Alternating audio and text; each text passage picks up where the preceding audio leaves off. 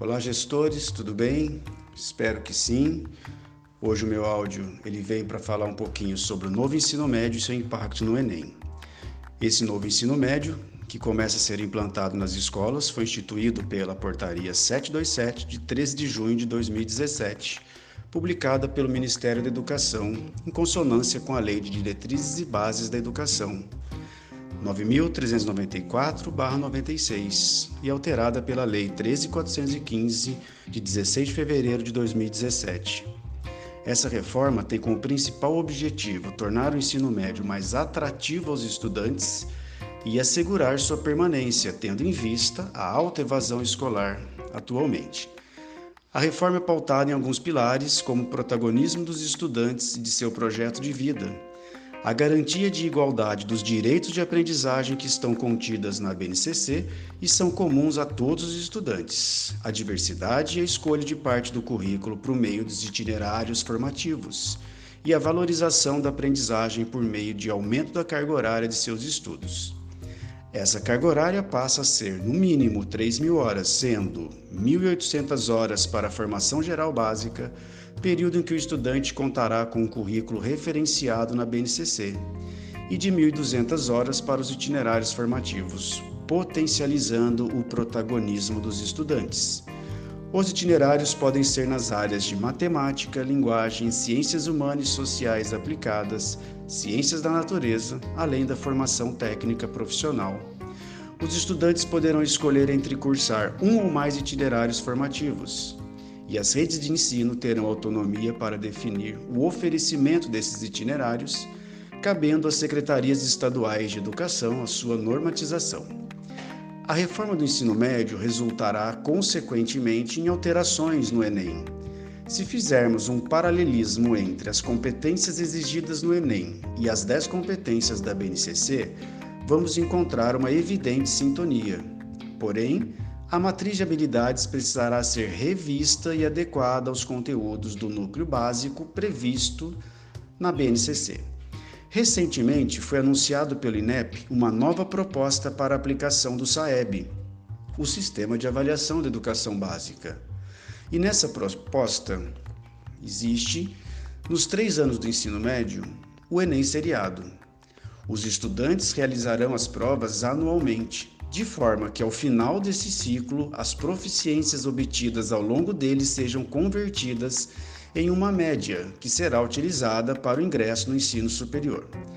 Como essa avaliação será destinada apenas aos estudantes que estão cursando o ensino médio, o INEP terá também de manter o Enem como já acontece, visto que a maior parte do público que realiza o exame atualmente é formada por egressos do ensino médio. Assim, pela proposta do MEC, os 2 modelos de Enem coexistirão. Na proposta, essa avaliação seriada começará a ser implantada em 2021, com aplicações por meio digital a todos os alunos do primeiro ano do ensino médio, tanto público quanto privado. A implementação será gradativa. Assim, em 2022, a aplicação ocorrerá nas primeiras e segundas séries do ensino médio e em 2023, nas séries da etapa.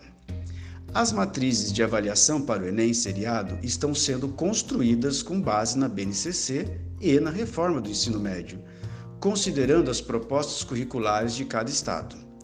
Para isso, existe um trabalho conjunto entre INEP, MEC e Conselho Nacional de Secretários de Educação, o CONSED.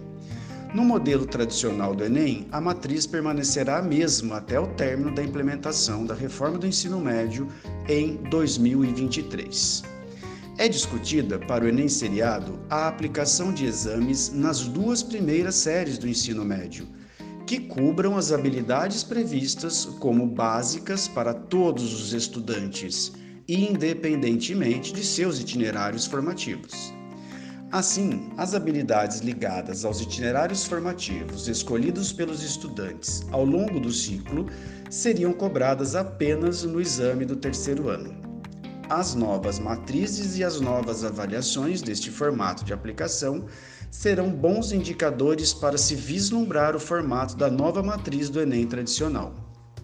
Ao escolher os itinerários formativos que têm maior aptidão, O estudante não perderá em termos de aprendizagem, uma vez que quando ele escolhe um curso no SISU, a maioria das universidades pontuam de forma diferenciada suas proficiências de acordo com a área do curso escolhido. Assim, o aluno que teve núcleo comum de 1.800 horas bem trabalhadas será capaz de responder bem às 4 áreas do conhecimento, porém, terá maior vantagem nas áreas dos itinerários escolhidos ao longo do seu ensino médio, as 1.200 horas, dando o maior aprofundamento. Por essa razão, é tão importante que o projeto de vida do aluno seja construído ao longo do ensino médio, dando-lhe a oportunidade de flexibilização ao mesmo tempo em que o direciona para o seu campo de melhor aptidão. No entanto, para que as mudanças ocorram, será preciso um diálogo muito amplo entre o MEC, as secretarias estaduais de educação por meio do CONSED e das universidades, cabendo a cada um papéis diferenciados. Ao MEC, por meio do INEP, o de implantar as alterações previstas no projeto de reestruturação do novo SAEB, que traz em si o ENEM seriado, e a construção e divulgação de suas matrizes e novas diretrizes. Às secretarias estaduais de educação, cabe o papel de implantação do novo ensino médio, trazendo a BNCC e os itinerários formativos em seus currículos. E às universidades, o de repensar a forma de ingresso dos estudantes.